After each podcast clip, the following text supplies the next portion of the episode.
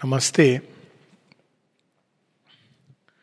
सबको वहाँ पर नमन और प्रणाम, जो हम सब गोपीनाथपुर के स्कूल की एनिवर्सरी के लिए इकट्ठे हुए हैं। और विषय जो है वो विकास के बारे में इवोल्यूशन केवल साधारण विकास नहीं, साधारण विकास को प्रोग्रेस कहते हैं और यहाँ पे इवोल्यूशन इवोल्यूशन का अर्थ ये है कि एक अचानक कोई नई चीज़ का प्रकट होना, कोई नई संभावना का प्रकट होना। जब बिना किसी नई संभावना के हम लोग ग्रो करते हैं तो उसको प्रोग्रेस कहते हैं। यानी फ़िज़िकल है, उसमें हेल्थ अच्छी हुई व्यक्ति एथलेटिक है तो उसमें रिकॉर्ड नहीं बनाता है, या उसकी वेट लिफ्टिंग की क्षमता है तो वो नहीं हो रही है। लेकिन यदि अगर शरीर के अंदर एक नई संभावना प्रकट हो जाए तो वो इवोल्यूशन होगा। उसी तरह से हम लोग अगर देखें कि मन अब मन के अंदर रीजन के द्वारा एनालिसिस के द्वारा, तर्क के द्वारा, इन सब के द्वारा इमेजिनेशन कल्पना के द्वारा, या सेंसेस को ग्रहण करके डेटा प्रोसेस करके, हम लोग एक इमेजेस बनाते हैं अपने मन के अंदर।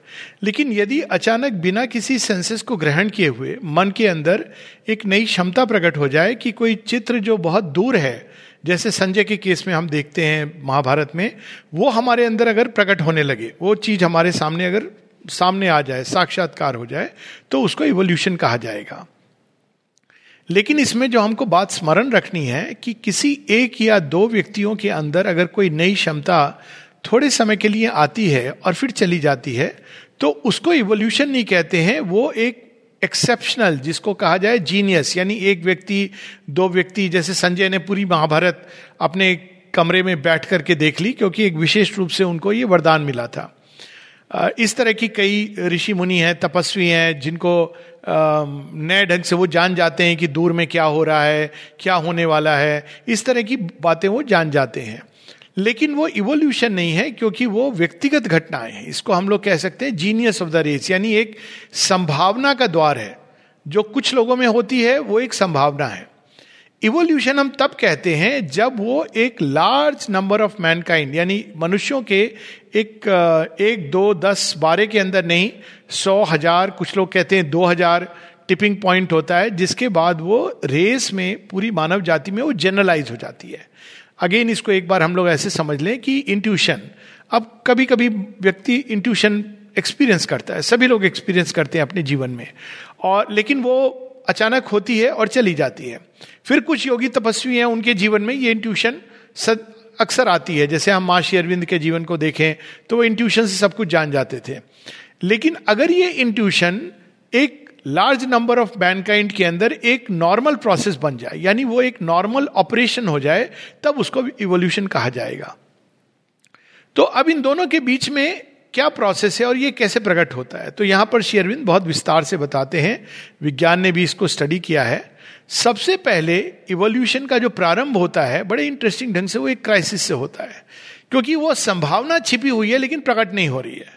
तो इसका एक बड़ा सुंदर उदाहरण जो हमारे बायोलॉजी में आता है, वो एक मछली होती है, जिसको कहते हैं मडफिश तो मडफिश क्या होती है? वो अचानक वो छोटे से पानी के उसमें वो सांस ले रही होती है, कीचड़ के गंदले पानी में, और वो छटपटाती है, क्योंकि उसमें उतना पानी होता नहीं। और ऐसे करते करते छटपटाते हुए एक दिन आता है, जब ये मड फ़िश एक ऐसे क्रीचर में बदल जाती है, एक ऐसे जीव में बदल जाती है, जो धरती पर भी सांस ले सकता है और पानी में भी सेलेमेंडर और बाद में जो कछुआ इत्यादि। तो यानी प्रारंभ कहाँ से हुआ? एक क्राइसिस से। तो उस क्राइसिस के कारण क्या होता है कि मनुष्य के अंदर एक प्यास जागती है। इसको अगर हम अपने मिथोलॉजी की स्टोरी से देखें तो श्री कृष्ण का आगमन कब होता है? जब कंस का अत्याचार बढ़ जाता है। श्री राम कब आते हैं? जब रावण का अत्याचार बढ़ता है। तो ये क्राइसिस जिसको हम कहते हैं, बड़ी भयानक, विकट समस्या, वास्तव में वो विकट समस्या, भयानक समस्या भगवान ही होते हैं जो एक मुखौटा पहनकर हमारे सामने आते हैं और वो क्यों ऐसे सामने आते हैं ताकि हमारे अंदर ही कोई क्षमता है जो सुसुप्त है, वो उस चैलेंज को देख करके निकल आए। तो इसको कहा जाता है बायोलॉजी में भी और वैसे भी इवोल्यूशनरी चैलेंज शेयरविंद इसको कहते हैं इवोल्यूशनरी क्राइसिस आजकल भी जो हम लोग जिस दौर से गुजर रहे हैं, क्योंकि ये सीमा का के आगमन का सौवा वर्ष है, परमानेंट आगमन का तो एक क्राइसिस के रूप में ये क्राइसिस क्या कर रही है, हम लोग को चैलेंज कर रही है। तो जब हमारे सामने एक इवोल्यूशनरी चैलेंज खड़ा होता है तो हम चुनाव करते हैं। दो प्रकार के चुनाव हम कर सकते हैं। एक तो हम अपनी पुरानी रीति और पुरानी शैली में, पुराने ढर्रे में, पुराने रूटीन में वापस जाने की चेष्टा करें। मटफिश की तरह कि नहीं नहीं, हम सुरक्षित थे उस तरह और हम उसमें और जाते चले जाएँ। और दूसरा एक चॉइस होती है कि हम इस मोमेंट को, इस इस क्षण को उपयोग करें और अपने अंदर ऐसी क्षमता करें कि हम एक कदम आगे बढ़ जाए। ये व्यक्तिगत जीवन में भी लागू होती है। कोई भी इवोल्यूशनरी क्राइसिस आती है, जीवन में कोई भी घटना होती है तो उसमें अब इसका उदाहरण हम देख लें कि चाहे रत्नाकर के जीवन में देखें जगाई मधाई के जीवन में तो उड़ीसा से डायरेक्ट संपर्क है कि उनके जीवन में एक ऐसी घटना आती है जहाँ एक और वो सबको सताते रहते थे और अचानक उनके सामने चैतन्य महाप्रभु खड़े हो जाते हैं चक्रधारी श्री कृष्ण के रूप में। अब उनके सामने ये एक चुनाव है। या तो वो समर्पण कर दें, या वो अपनी हट धर्मी पर यानी पुरानी चेतना के आधार पर वो सामना करें, जिसमें उनका विनाश निश्चित था।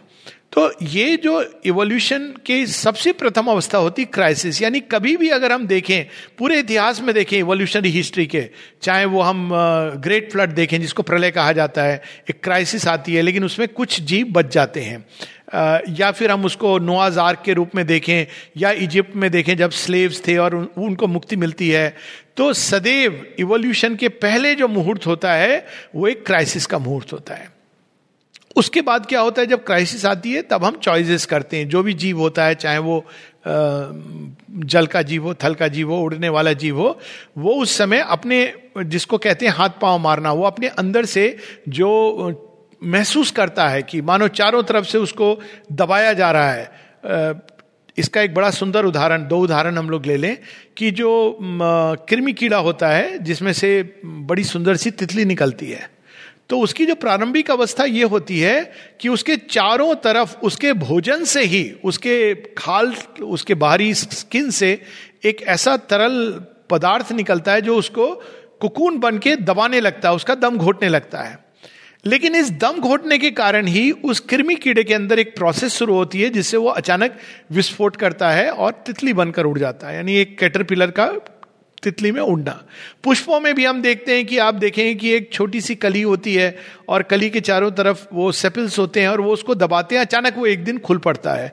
बीज में भी हम देखते हैं कि वो ज़मीन के अंदर जाता है और सारा बोझ सहता है, सहता सहता। एक समय आता है जब वो फट पड़ता है। माँ के गर्भ में भी बच्चा बड़ा होता है होता है। एक समय आता है जब वो एकदम इसके आगे वो बड़ा नहीं हो सकता है गर्भ के अंदर। हाथ पाँव मारता है, बाहर निकलता है, रोने लगता है। और जीवन का पहला स्वर सुनाई देता है। महाभारत में भी हम देखते हैं कि एक क्राइसिस की घड़ी होती है और उस क्राइसिस की घड़ी में हमको गीता का ज्ञान दिया जाता है। गीता का ज्ञान किसी आश्रम में बैठकर या किसी और जगह पर नहीं मिलता है, युद्ध क्षेत्र में। तो पहली चीज़ जो होती है क्राइसिस ये प्रकृति क्रिएट करती है और ये क्रिएट इसलिए करती है इसलिए नहीं कि वो हमें कष्ट देना चाहती है, पीड़ा देना चाहती है, किंतु ठीक वैसे जब बच्चे को चैलेंज दिया जाता है टेस्ट दिए जाते हैं, परीक्षा होती है, जिसके कारण वो अपने अंदर की ऊर्जा को, अपनी मेधा शक्ति को विकसित करता है और उसको बाहर निकालता है तो इवोल्यूशनरी चैलेंज उसके बाद हम चॉइस करते हैं। एक चॉइस है कि हम हार मान सकते हैं, हम जीवन से घबरा सकते हैं, हम पीछे चले जा सकते हैं। या दूसरा है कि हम इसको चैलेंज के रूप में लें और अपनी अंदर की शक्तियों का विकास करें। तो ये दूसरा जो सूत्र इवोल्यूशन का है कि वो भीतर से बाहर की ओर जाता है। इवोल्यूशन टेक्नोलॉजिकल विकास को इवोल्यूशन नहीं कहा जाता है। उसमें तो कई बार मनुष्य ट्रैप हो जाता है कि बाहर में इतना विकास हो गया कि अब हम टेम्परेचर कंट्रोल कर सकते हैं, हम बहुत सारी चीज़ें बाहर से कंट्रोल कर सकते हैं जो हमारे पास नहीं थी। लेकिन उसके कारण बहुत बार इवोल्यूशन थम जाता है क्योंकि चैलेंज नहीं मिलता है। अब ये माना गया, अभी ये फिगर्स भी बताती हैं कि कैसे भारतवर्ष में इस वायरस से लड़ने की क्षमता ज़्यादा है। क्यों? क्योंकि हम लोग बड़े होते हैं इस प्रकार से ये चैलेंजेस को लेके। विदेश में आप देखें कि मोर्टेलिटी रेट बहुत हाई है, और उसका कारण यह है कि वो इवोल्यूशनरी चैलेंज नहीं है, सारी सुख सुविधाएँ हैं। तो इवोल्यूशनरी चैलेंज को जब हम फेस करते हैं तो या तो हम बाहर की सुविधाओं के बोझ के अंदर जा सकते हैं कि हम अपने को बाहर से प्रोटेक्ट करें। और इसकी कहानी हम देखते हैं, राजा परीक्षित की कहानी में, कि मृत्यु का चैलेंज है। अब राजा परीक्षित चाहते तो उस समय वो एंबुलेंस बुला के डॉक्टर बुला के, इन सबको बुला के अपने को सपेरे को बुला के सुरक्षित कर सकते थे। लेकिन उस इवोल्यूशनरी चैलेंज की घड़ी को राजा परीक्षित इस प्रकार से उपयोग करते हैं कि वो, क्या मेरे अंदर कोई चीज़ है जो अमृतत्व का बीज लिए हुए? और फिर वो भागवत की कथा सुनते हैं और वो अमृतत्व को प्राप्त करते हैं। तो दूसरी चीज़ हमें ये सूत्र पकड़ना है एवोल्यूशन का it is always from within outwards यानी ये दिखावा नहीं है कि बाहर से कोई व्यक्ति कर रहा है या ट्रेनिंग करके, हमारे अंदर एक ऐसा परिवर्तन आए, वो अंदर से बाहर की ओर फैले। ये इसका दूसरा सूत्र है। तीसरा सूत्र है कि हम सबके अंदर शेयरविंद बताते हैं और वो बहुत बड़ा सूत्र है, हम सबके अंदर एक डिवाइन कॉन्शियसनेस है। ये भारतवर्ष की जो हिंदू सनातन धर्म की एक सोच है, समझ है, अनुभव है, उसमें और जिसको हम सेमेटिक रिलीजन कहते हैं, दोनों में एक मूलभूत अंतर है। सेमेटिक रिलीजन में ये माना जाता है कि मनुष्य एक पतित पतित आत्मा है और वो वो सिंफुल है, पापी है और वो किसी धर्म का अनुयायी बन के वो मुक्त हो सकता है। लेकिन सनातन धर्म की सोच है कि मनुष्य की, का जो मूल स्वभाव है, वो दिव्य है, वो दिव्यता को धारण किए हुए हमारे, हम सब के अंदर जो आत्मा होती है, वो सबके अंदर अच्छी होती है। किसी का भी चैत्य पुरुष, किसी की भी अंतरात्मा, वो विकेट नहीं होती, खराब नहीं होती, अगली नहीं होती, दूषित नहीं होती। उसका वर्णन है उपनिषदों में इतने सुंदर ढंग से, सूर्यो यथा सर्वलोक से चक्षु ना लिप्यते चाक्षुष बाह्य दोषा।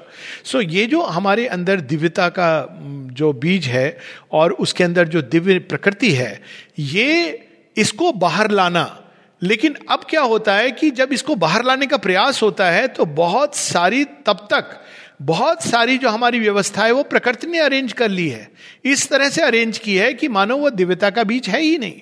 इसकी हम एक उदाहरण ले लें कि एक राजा है, वो अचानक अगर राजा रानी की मृत्यु हो गई, और जो बच्चा है प्रिंस है, वो बहुत छोटा है, एक साल का बच्चा है। तो उसको धाय बड़ा करती है, राजमहल में बड़ा हो रहा है, अनेकों षड्यंत्र भी होते हैं, मंत्रियों के, क्योंकि वो अब चाहते हैं कि राज्य हम चलाते रहें। अब जब वो बच्चा बड़ा होता है राजकुमार तो राज्य को क्लेम करना चाहता है। लेकिन अब वो राजा की जो ओरिजिनल व्यवस्था है, उसको लाएगा। लेकिन तब तक जो मंत्रीगण हैं, यदि वो अच्छे हैं तो बहुत अच्छी बात है। लेकिन आमतौर पर उन्होंने उस व्यवस्था को इस तरह का कर दिया है कि अब वे इस राज्य को चला रहे हैं और वो इसको स्वीकार नहीं करते हैं इस राजकुमार के आने को। तो तीसरी चीज़ जो इवोल्यूशन में वो हो, होती है उसको कहते हैं इवोल्यूशनरी स्ट्रगल यानी बैटल युद्ध किसके बीच होता है? वह पुरानी चेतना जो नई चीज़ के प्रकट होने के पहले थी। यानी ये जो अंदर में हमारे जो दिव्य प्रकृति है, वो बाहर निकलना शुरू भी नहीं हुई, वो सोई हुई थी, वो जाग जाती है। और उसके जागने का लक्षण क्या होता है? मनुष्य के अंदर दिव्यता का एक आदर्श का स्वप्न जागने लगता है। यानी हम देखें तो दो प्रकार के मनुष्य हैं, एक जो पशुवत हैं, उनके अंदर कोई स्वप्न नहीं है, कोई आदर्श नहीं है, वो जीवन को जैसे चल रहा है, वैसे चलने देना चाहते हैं। माता जी कहती है, उनको हमें डिस्टर्ब नहीं करना चाहिए। वो खुश हैं, उनके तनख्वाह मिल जाती है घर द्वार चल रहा है, शादी, ब्याह बाल बच्चे इसी में वो प्रसन्न है। उनको और किसी चीज़ का स्वप्न नहीं है उनके अंदर। लेकिन जब जैसे ही हमारा चैत्य जागना प्रारंभ करता है तो हमारे अंदर एक आदर्श स्वप्न, आदर्श प्रेम ऐसा ज्ञान जिसके अंदर एरर की संभावना ना हो, एक ऐसी खुशी जो कभी समाप्त ना होती हो, एक ऐसी शांति जो युद्ध क्षेत्र में भी बनी रहे, एक ऐसा सामंजस्य जिसमें बिल्कुल भिन्न विचारों वाले लोग भी अगर साथ में मिले तो उनके अंदर बंधुत्व का भाव रह सके। तो ये स्वप्न मनुष्य के अंदर जागना शुरू होता है। क्यों? क्योंकि उस चैत्य के पहले जागरण को मन कैच करता है, मन का कोई हाई पार्ट, और वो उसको जीना चाहता है। लेकिन जैसे ही वो उसको जीने का प्रयास करता है तो चैलेंज किस चीज़ से होता है? प्रैक्टिकल इंटेलिजेंस तो पहली चीज़ वो, जो हमारी प्रैक्टिकल इंटेलिजेंस जिसको शेयरविंद कहते हैं फ़िज़िकल माइंड वो कहता है, ये हो नहीं सकता है. अब आप देखिए, जब शेयरविंद अब लाए हैं एक नया स्वप्न की मनुष्य का दिव्य रूपांतरण हो सकता है तो जो फ़िज़िकल माइंड प्रैक्टिकल इंटेलिजेंस है, वो कहेगा, नहीं, ये तो संभव नहीं है. तो अब ये एक युद्ध प्रारंभ होता है कि हमारा फ़िज़िकल माइंड हमारा वाइटल माइंड उस दिशा में नहीं जाएगा। हमारे अंदर जो पशु है, वो अपने हिसाब से चलना चाहेगा। हमारे अंदर जो लॉजिकल माइंड है, जो हमारे अंदर जो इंटेलेक्चुअल माइंड है एनालिटिकल माइंड है, वो इसकी विवेचना करेगा, आलोचना करेगा और फिर वो कहेगा, नहीं नहीं नहीं, ये संभव नहीं है। तो जब ये नई चेतना जो हमारे अंदर है, नई संभावना, वो बाहर निकलना शुरू करती है तो एक युद्ध प्रारंभ होता है उस नई चेतना के बीच और पुरानी चेतना के बीच। इसीलिए सीमा इसको बड़े बड़े सुंदर ढंग से कहती है। A new world based upon truth refusing its old slavery to falsehood is born born born एक नया जगत जन्म ले रहा है, जन्म ले चुका है जो मिथ्यात्व के आधार पर नहीं है, सत्य के आधार पर है। और माँ बताती है कि अब मैं उन लोग वे, कुछ लोग हैं जो इस चीज़ को जानते हैं, समझते हैं, वो अलग अलग जगह में हैं, पूरे संसार में फैले हैं, और उनका मैं आह्वान कर रही हूँ, उनको पुकार रही हूँ और पूछ रही हूँ, क्या तुम सहयोग दोगे? तो कहने का अर्थ ये है यहाँ पर कि जब ये युद्ध शुरू होता है, कई लोग स्वप्न तो देखते हैं कि हमको जीवन सुंदर चाहिए, हमको ऐसा प्रेम चाहिए जिसके अंदर कभी कुछ घृणा ना हो, जो अटूट रहे, अचूक रहे, ऐसा ज्ञान चाहिए जो अचूक हो, जिसके अंदर कोई गलती की संभावना हो, ना हो, ऐसा आनंद चाहिए जो क्षीण ना हो, ऐसी ऐसी शांति चाहिए जिसका क्षय ना हो। लेकिन उसके लिए जो प्रयास और युद्ध लड़ना पड़ता है, उसके लिए हम तैयार नहीं होते हैं। तो तीसरा लेवल जो है, उसको इवोल्यूशनरी बैटल कहा जाता है, यानी इवोल्यूशनरी क्राइसिस या इवोल्यूशनरी चैलेंज नेक्स्ट है चॉइस और जब आप चुनाव करते हो, जैसे आपने महाभारत में चुनाव कर लिया कि मैं इस तरफ़ रहूँगा या उस तरफ़ रहूँगा, पुरानी चेतना की तरफ़ या नई चेतना की तरफ़, अब शुरू होता है युद्ध। अब ये जो युद्ध होता है, उसके लिए कई चीज़ों की आवश्यकता होती है। सबसे पहली चीज़ युद्ध में आवश्यकता होती है करेज की। तो हम देखते हैं कि इस नई नई चेतना जो प्रकट हो रही है, उसके लिए करेज चाहिए। करेज किसको होती है? करेज इंडिविजुअल में होती है। मासेस में नहीं होती है। मासेस तो इंडिविजुअल को फॉलो करते हैं। यानी हमें अपने ही कन्विक्शन के आधार पर खड़े होना है। अपनी अभिप्सा को पकड़ करके खड़े होना है। कैसे खड़े होना है? कि यदि मेरे अंदर इसकी अभिप्सा है कि यह संसार सुंदर बन सकता है तो वो निश्चित रूप से बनेगा। चाहे सारे संसार में सब लोग इसका अपोज कर रहे हो। चाहे आसपास परिवार के लोग, समाज के लोग कह रहे हो, ये असंभव है। मोक्ष ही एकमात्र मनुष्य के लिए रास्ता है। लेकिन हम अडिग रहे हैं अपनी अभिप्सा पर। माता जी ने अभिप्सा को करेज, साहस भी बताया है कि हम उस पर अडिग रहे हैं कि नहीं, हमारे अंदर ये भाव जागा है तो अवश्य होगा। तो ये साहस, ये युद्ध के लिए। दूसरा, श्रद्धा। क्योंकि जिसको श्रद्धा नहीं है कि युद्ध में विजय होगी, जो पहले से ही हार मान बैठा है, वो तो हार गया है। तो ये श्रद्धा और श्रद्धा का आधार क्या है कि हमारे अंदर ये अभिप्सा भगवान ने जगाई है। श्रद्धा का आधार क्या है कि हमें ये युद्ध हमारा नहीं है, हमारे जीवन में भी है, सबके जीवन में है, लेकिन इस युद्ध के जो नेता हैं, वो स्वयं भगवान हैं। जैसे कि अर्जुन कहते हैं, पांडव कहते हैं कि आप निहत्ते भगवान, वही काफ़ी है।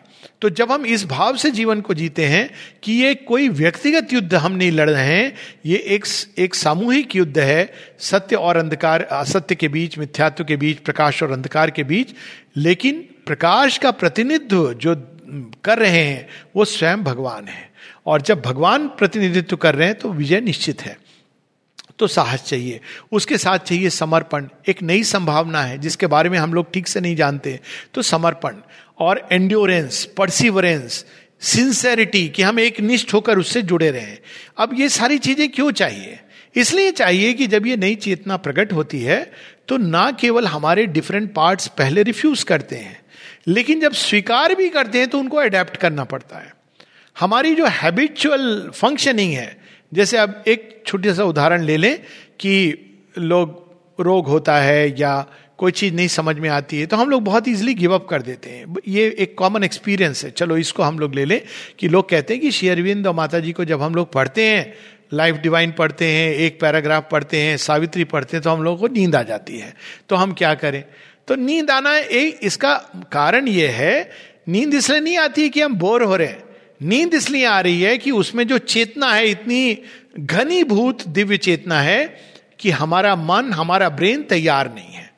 तो ब्रेन मसल्स हमारे तैयार नहीं है क्योंकि हम लोगों ने ब्रेन को लेजीनेस में व्हाट्सएप यूनिवर्सिटी से हम लोग ज्ञान बटोरते रहते हैं, अखबार पढ़ के सुपरफिशियल डिस्कशन करते हैं टीवी को देख करके हम लोग समझते हैं कि जो न्यूज़ चैनल में दिखाया गया है, इस नेता ने, उसने बोला है, वो सही है।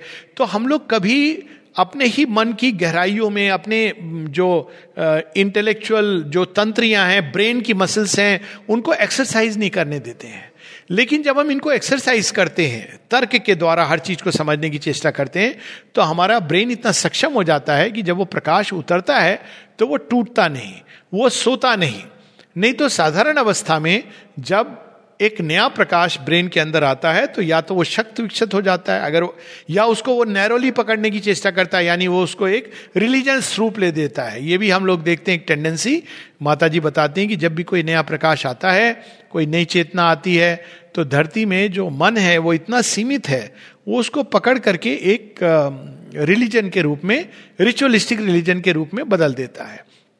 एग्ज़ाम्पल हम लोग ले लें, आज की बात है कि कोई कह रहा था, आजकल आश्रम छः बजे खुलता है सुबह में और पूरा एकदम सैनिटाइज करके हम लोग जाते हैं। बड़ी विरोधाभास विडंबना है कि जहाँ जाके लोग पवित्र हो जाए, वहाँ जाने के पहले हाथ धोना पड़ता है। लेकिन चलो तो वो व्यक्ति मुझे कह रहे थे कि मुझे छः बजे पहुँचना है। तो बीमार हैं, हमारे डेजरे में है तो मैंने कहा, भाई, थोड़ा देर बाद चले जाइए, प्रकाश आ जाए, किसी के साथ मैं भेज दूँगा। तो कह रहे, नहीं नहीं, मुझे छः बजे के पहले पहुँचना है। तो मैंने उनसे प्रश्न किया। मैंने कहा, क्या आप समझते हैं कि भगवान ज़्यादा खुश होंगे अगर हम छः बजे के पहले पहुँच जाएँगे? अगर हम वहाँ सारा दिन बैठे रहें, लेकिन हमारे हृदय में कुछ नहीं है तो भगवान तो इसको देखते हैं। लेकिन हमारी जो पुरानी रीति रिवाज अभी भी है कि जैसी द्वार खुला मंदिर का, हम पहले चले गए। तो पहले चले गए का मतलब ये नहीं कि भगवान बड़े खुश हो गए। हो सकता है कि हम लास्ट में गए। अब कल्पना कीजिए कि कोई पहले गया और बाहर आके वो पुरानी चेतना में जीता रहा। और दूसरी जगह कोई व्यक्ति सारे दिन एक नई चेतना का आवाहन करता रहा, अंत में गया, सारा काम करके। तो भगवान किससे खुश होंगे? लेकिन टेंडेंसी होती है हमारे मन की कि हर चीज़ को एक सीमा में डाल देने की। कि हम इसी प्रकार से अगर पूजा करेंगे तो माँ खुश होंगी, ये वाला फूल चढ़ाएँगे तो माँ खुश होंगी। माँ कब खुश होंगी? यदि हम सत्यनिष्ठ बनेंगे, माँ ने कहा है सिंसेरिटी ओपन्स द डोर माँ बाहर की चीज़ें देख के अगर भ्रमित हो जाती तो वो जगन माता नहीं रहती। हम लोग देखते ना बड़े बड़े असुर कितनी तपस्या करते हैं। ऐसी तपस्या करते हैं जो देवता नहीं कर पाते। लेकिन असुरों को भगवान जानते हैं, इनके दिल में क्या चल रहा है। तो उस हिसाब से उनको वरदान मिलता है। तो हमें उसको नैरो माइंड से पकड़ करके उसको, उस सत्य को, वो बहुत विशाल भूमि से आ रहा है। तो हमें उसके द्वारा अपने मन को लिबरेट करना है। ना कि उस सत्य को संकीर्ण बनाना है, इसका माँ सचेत करती हैं। और ये तभी संभव है जब हमने मन को सबल, सशक्त, विशाल, उन्नत बनाया हो, जिससे कि हम उस प्रकाश को रिसीव कर सकें।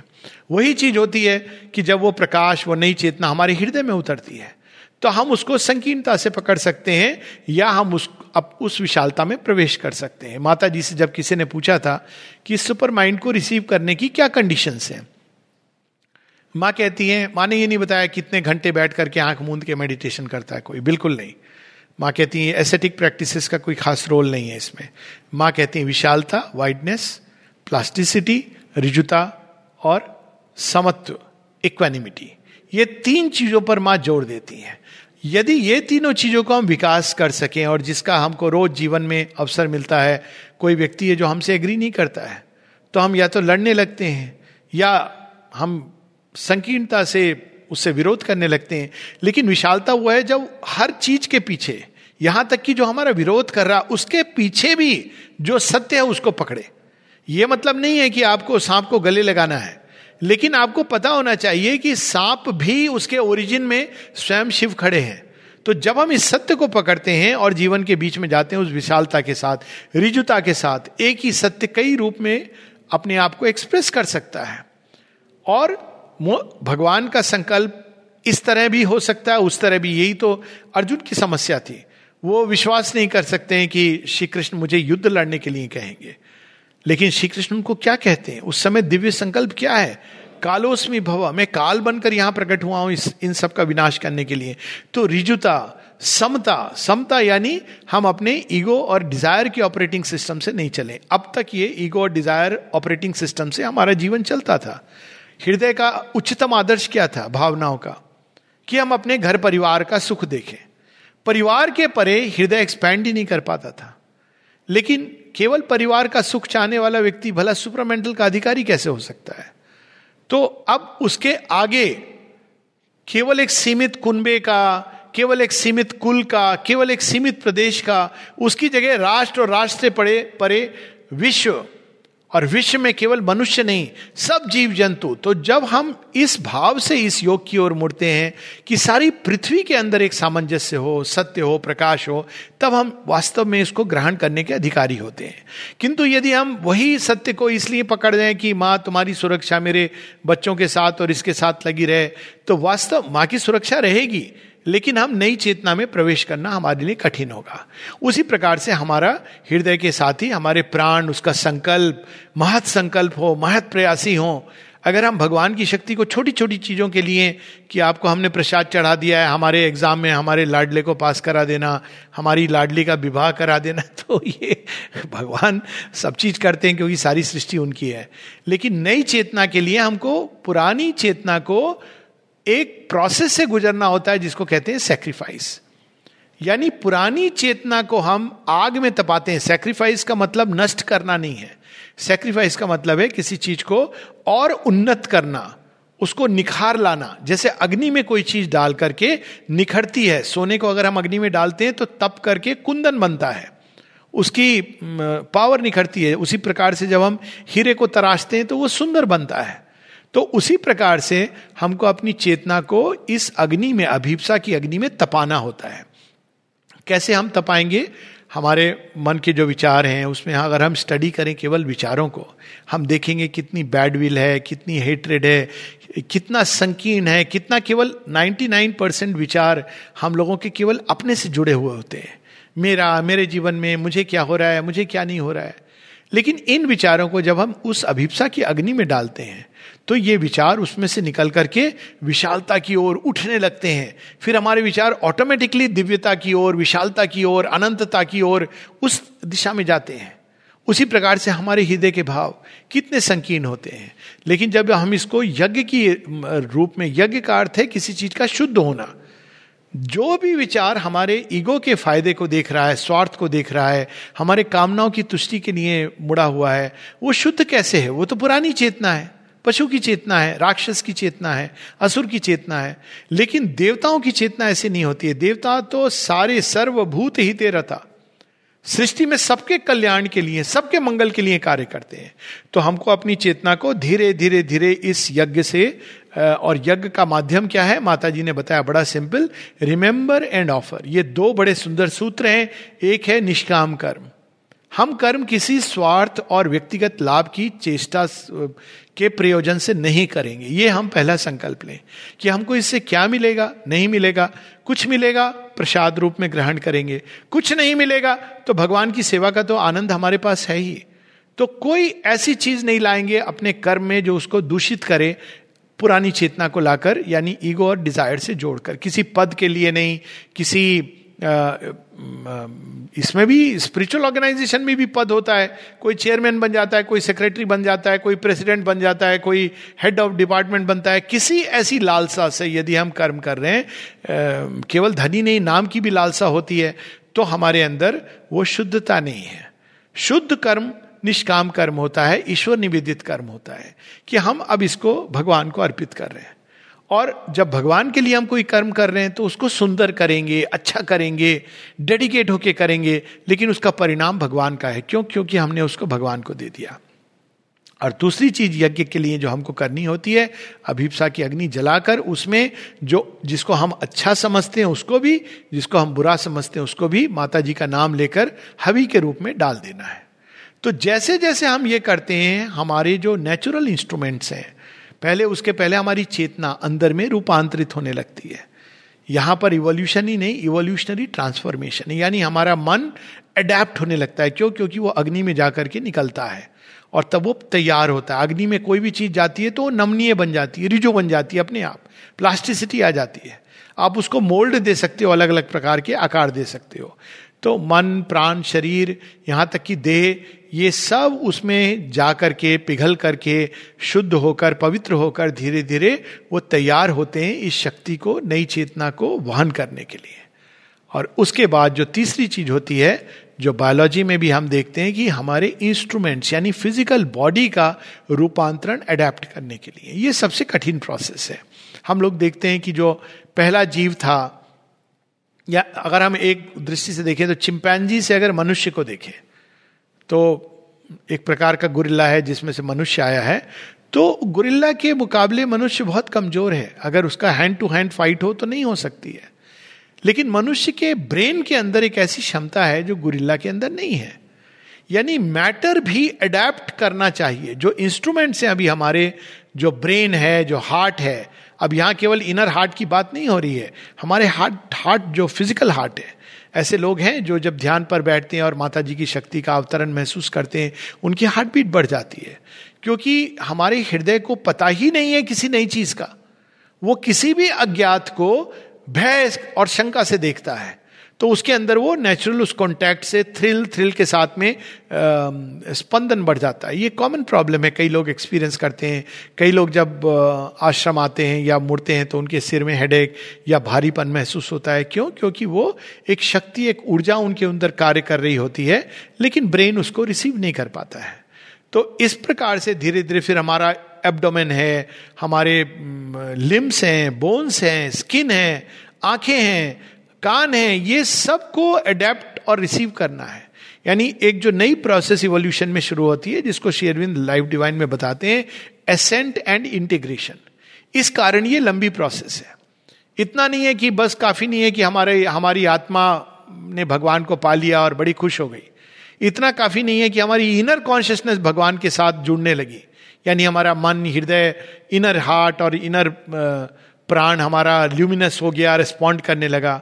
इतना भी काफ़ी नहीं है। माता पुस्तक में प्रारंभ में ही पहले लेटर में शेयरविंद लिखते हैं हमारी बाहरी चेतना जो शरीर के साथ जुड़ी है बाहरी हाव भाव व्यवहार ये काफ़ी नहीं है कि हमारे अंदर विचार शुद्ध है हमारी वाणी भी शुद्ध होनी चाहिए हमारी वाणी में भी दिव्यता होनी चाहिए।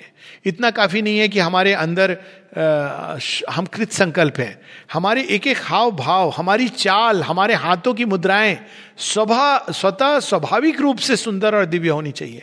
माता जी जब आती हैं पांडिचेरी तो वो एक बार कहती हैं कि कई बार और देखा है चंपक लाल जी भी इसके बारे में बताते हैं कि कभी कभी वो ट्रांस में जाती थी तो अचानक ऐसे उनकी हाथों की गति होती थी। बड़ी स्पॉन्टेनियस जेस्टर्स होते थे। तो उन्होंने शेयरविन से पूछा कि ये क्या है? मैंने तो कुछ सीखा नहीं है। आसन इत्यादि बंद मुद्राएँ। शेरविंद कहते हैं ये तांत्रिक मुद्राएँ हैं और आ, तुम्हें सीखने की ज़रूरत नहीं है। ये तुम्हारे अंदर से प्रकट होती हैं। यानी उनके शरीर का एक एक हिस्सा ऐसे रिस्पॉन्ड करता था उस नई चेतना को।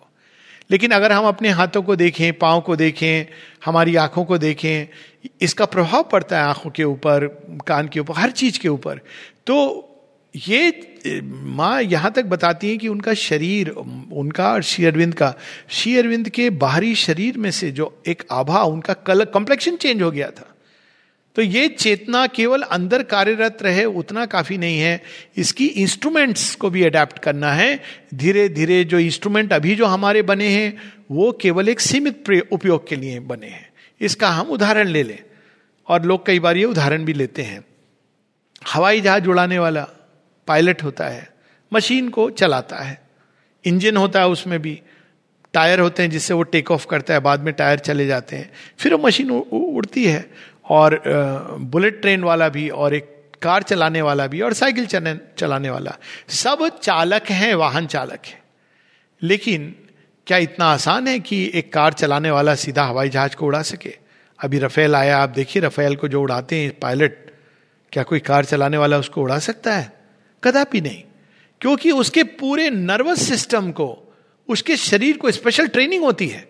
ऐसा अडेप्ट करना पड़ता है कि अगर वो अडेप्टेशन नहीं हो तो टूट जाएगा। वो जहाज़ में बैठ के स्विच ऑन करेगा और उसकी आवाज़ मात्र से वो इतना प्रकंपित हो जाएगा कि फेंट हो जाएगा। तो हमारी जो सिस्टम जो शरीर अभी बना है, वो वास्तव में पशुत्व और कुछ कुछ मनुष्यत्व को प्रकट करने के लिए बना है। हमारी वाणी की सीमा है, हमारे हृदय के भावों की सीमा है, हमारे ऊर्जा की सीमा है, प्राण ऊर्जा, उतनी हमें दी गई है जितनी की हम उपयोग में अपने स्वार्थ के लिए लाते हैं, हमारे शरीर की सीमा है। हमारा शरीर दिव्यत्व को प्रकट करने के लिए तैयार नहीं है। पशुत्व की ऊर्जा उसमें बहुत आराम से उसको स्टमुलेट करती है, लेकिन दिव्यत्व की ऊर्जा में वो क्या करता है? सो जाता है। तो इवोल्यूशन का अर्थ है, इन सबको अडेप्ट करना उस नई ऊर्जा, नई चेतना के प्रति। ये वो एस्केप रूट नहीं है कि हम अपनी आत्मा को शरीर से निकाल लिया वो बाबा जी हैं, वो तो एकदम अपनी हृदय की गति रोक लेते हैं और श्वास रोक लेते हैं और दूसरे लोगों में चले जाते हैं। ये वो वाला योग नहीं है। ये तो वो योग है कि इस शरीर में रहते हुए, वो समाधिस्थ होके नहीं, सहज समाधिस्थ अवस्था में, दिव्य चेतना के द्वारा, दिव्य शक्ति के द्वारा हमारे एक एक ऑर्गन चले। हम कल्पना कर सकते हैं इसकी। हमारे जो नेचुरल ऑर्गन्स हैं ब्रेन है हार्ट है कितना कुछ, सबकी अपनी कैपेसिटी है। अगर आप थोड़ा सा एक्सरसाइज करते हैं तो सांस फूल जाता है। क्यों? क्योंकि हमारी जो श्वास की प्रक्रिया है, प्रणाली है, वो ऊर्जा नहीं खींच पाती ज़्यादा। कहाँ से खींचती है ऊर्जा? बाहर से श्वास लेके। लेकिन जब ये ऑर्गन चेंज होगा लंग्स तो क्या होगा? हमारे अंदर स्वतः ही एक अखंड ऊर्जा का स्रोत खुल जाएगा। बाहर से हमें थोड़ी सी श्वास लेने की ज़रूरत पड़ेगी और हमारे अंदर की वो ऊर्जा जो खुल गई है, विश्व ऊर्जा की तरफ़ या अतिमानसिक ऊर्जा की तरफ़ वो चलाने लगेगी शरीर को। माता जी बताती हैं, एक बार किसी ने माँ को देखा कि माँ तो बहुत कम खा रही हैं। शेरविंद का भी अगर आप भोजन देखें तो वो कहते हैं, माँ, कुछ तो आप खा लीजिए, आपने बहुत कम खाया है। माँ देखती हैं और कहती हैं ओ you think I get my energy from these frugal meals दिन में एक बार या दो बार में एक ब्रेड या कुछ खा लेती हूँ। तुमको लगता है मुझे उससे ऊर्जा मिलती है? तो ये एक लिविंग एग्ज़ाम्पल है उनके जीवन में कि कैसे उनका शरीर भोजन, निद्रा, इन सब के पार जाकर के। अब ये कह देना चाहिए कि इसका अर्थ ये नहीं कि हम आज से भोजन त्याग दें, निद्रा त्याग दें तो हम सुप्रामेंटल बन जाएँगे। चांसेस ज़्यादा है कि हम इंफ्रामेंटल बन जाएँगे। क्योंकि शेयरविंद से जब लोग कहते थे, अब से मैं खाना पीना त्याग रहा हूँ तो शेयरविंद कहते थे, पागल हो जाओगे, ऐसे नहीं। इवोल्यूशन का पहला नियम है अंदर से बाहर। ये एक स्वतः ही ये चीज़ें गिर जाती हैं। इवोल्यूशन की जो एक मूल चीज़ पकड़नी चाहिए, नहीं तो हम लोग एक ऐसे स्ट्रगल में फंस जाएँगे कि अच्छा हमारे अंदर ये चीज़ें नहीं होनी चाहिए। तो हम क्या करते हैं, उन चीज़ों के ऊपर बैठ जाते हैं। बाहर से साधु बच्चा बन जाते हैं। तो हमको लगता है, अब हम एक इवॉल्व सुपरामेंटल बींग हो गए ये नहीं है। माता जी ये कहती हैं कि नहीं बोलने से कहीं अधिक तपस्या और कहीं अधिक बड़ा है बोलना, लेकिन सही बोलना और जो कुछ बोलो, वो सारे सृष्टि में जाकर एक ऐसा स्पंदन क्रिएट करे कि उसमें सामंजस्य हो, ज्ञान हो, प्रेम, माधुर्य हो, वो ज़्यादा कठिन है। हम खाएँगे नहीं सारे दिन, उससे ज़्यादा कठिन है। हम नियमित रूप से इतना खाएँगे, बस हमारे जो नियम से हैं, उसके अनुसार हम खाएँगे। साथ ही एक ऐसी रिजुता कि अगर हमारे भोजन में बदलाव हो तो हम परेशान नहीं हो जाए।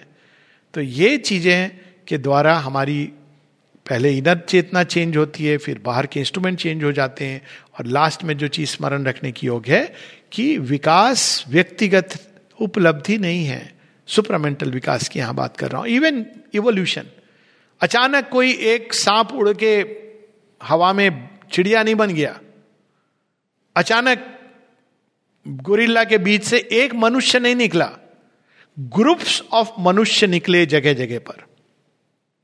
तो इसमें भी एक इनर चेंज कुछ ग्रुप हैं ह्यूमैनिटी के जगह जगह वो यहाँ हो सकते हैं, उड़ीसा में हो सकते हैं, अमेरिका में हो सकते हैं, इंग्लैंड में कहीं पर भी हो सकते हैं। ये सब के अंदर अभी अंदर में एक मंथन चल रहा है। विष निकल रहा है। अमृत भी निकलेगा। जो सह पाएगा कालकूट को, वो अमृतत्व का अधिकारी बनेगा।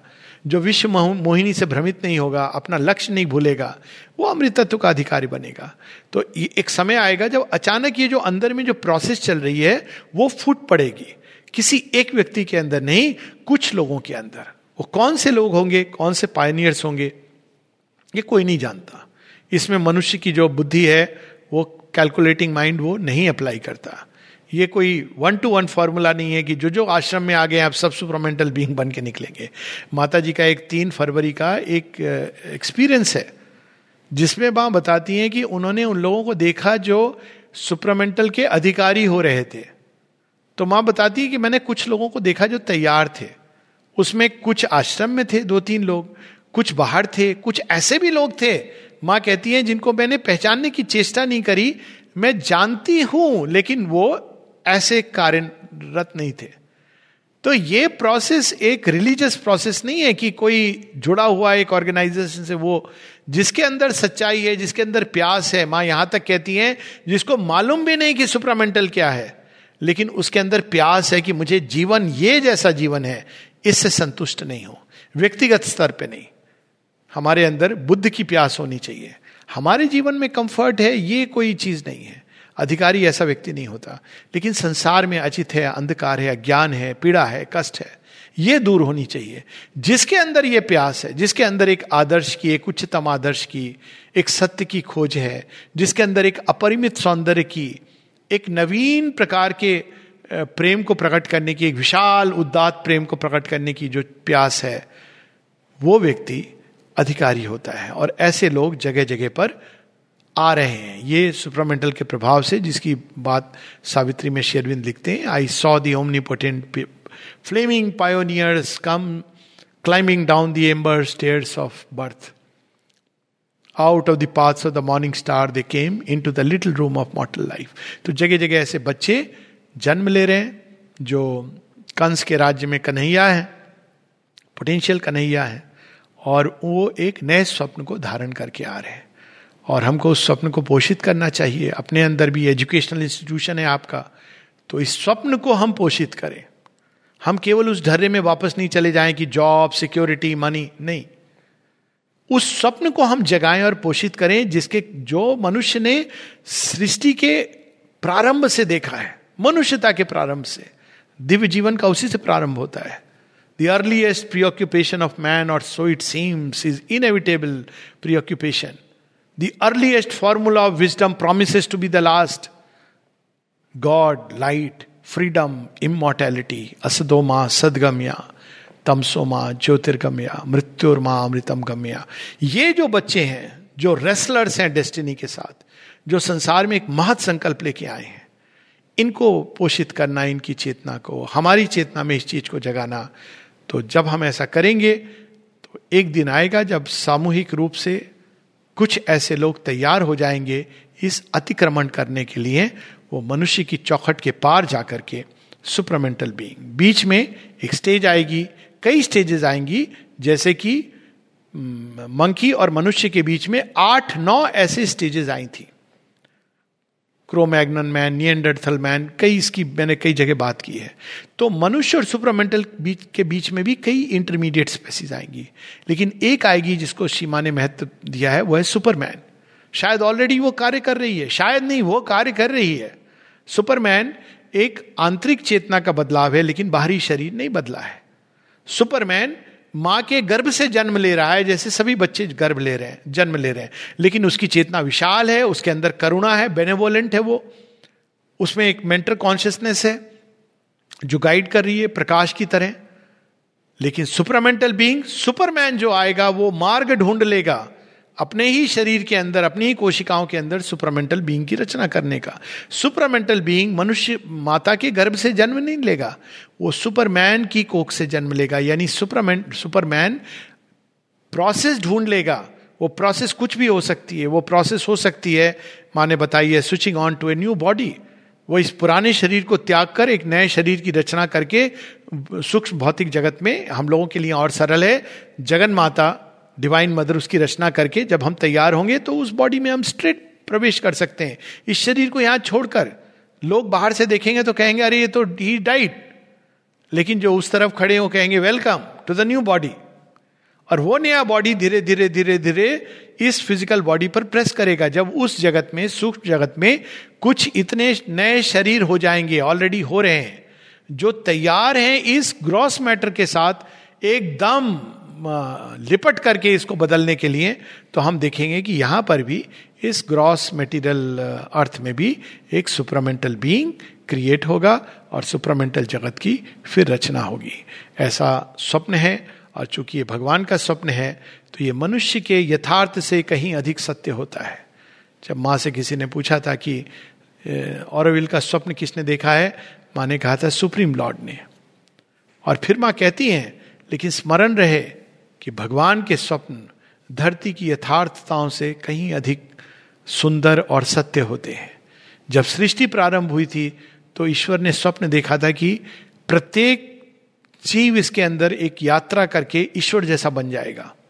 उस समय कोई विश्वास नहीं करता। यदि कोई दृष्टा होता, रेंगने वाला कीड़ा आया, जल की मछली आई, उड़ने वाला, फिर पुष्प आए पेड़ पौधे सब आए छिमपैंजी आया, फिर मनुष्य आया और मनुष्य के अंदर हीरो वॉरियर्स भी आए। मनुष्य के अंदर से भीष पितामा भी निकले, अर्जुन भी निकले और इसी मनुष्य के अंदर से ऋषि, मुनि, तपस्वी, दधीची, भगीरथ ये सब निकले और इसी मनुष्य के अंदर से एक दिन स्वयं भगवान नृसिंह अवतार की तरह प्रकट होंगे और जड़ तत्व रूपांतरित होगा और धरती पर एक divine life in a divine body एक दिव्य जीवन, एक दिव्य देह को धारण करके एक नवीन चेतना प्रकट होगी। ऐसा ही हम सबका सदैव श्रद्धा होनी चाहिए और इसी के प्रति हमें एकजुट होकर प्रयास करना चाहिए।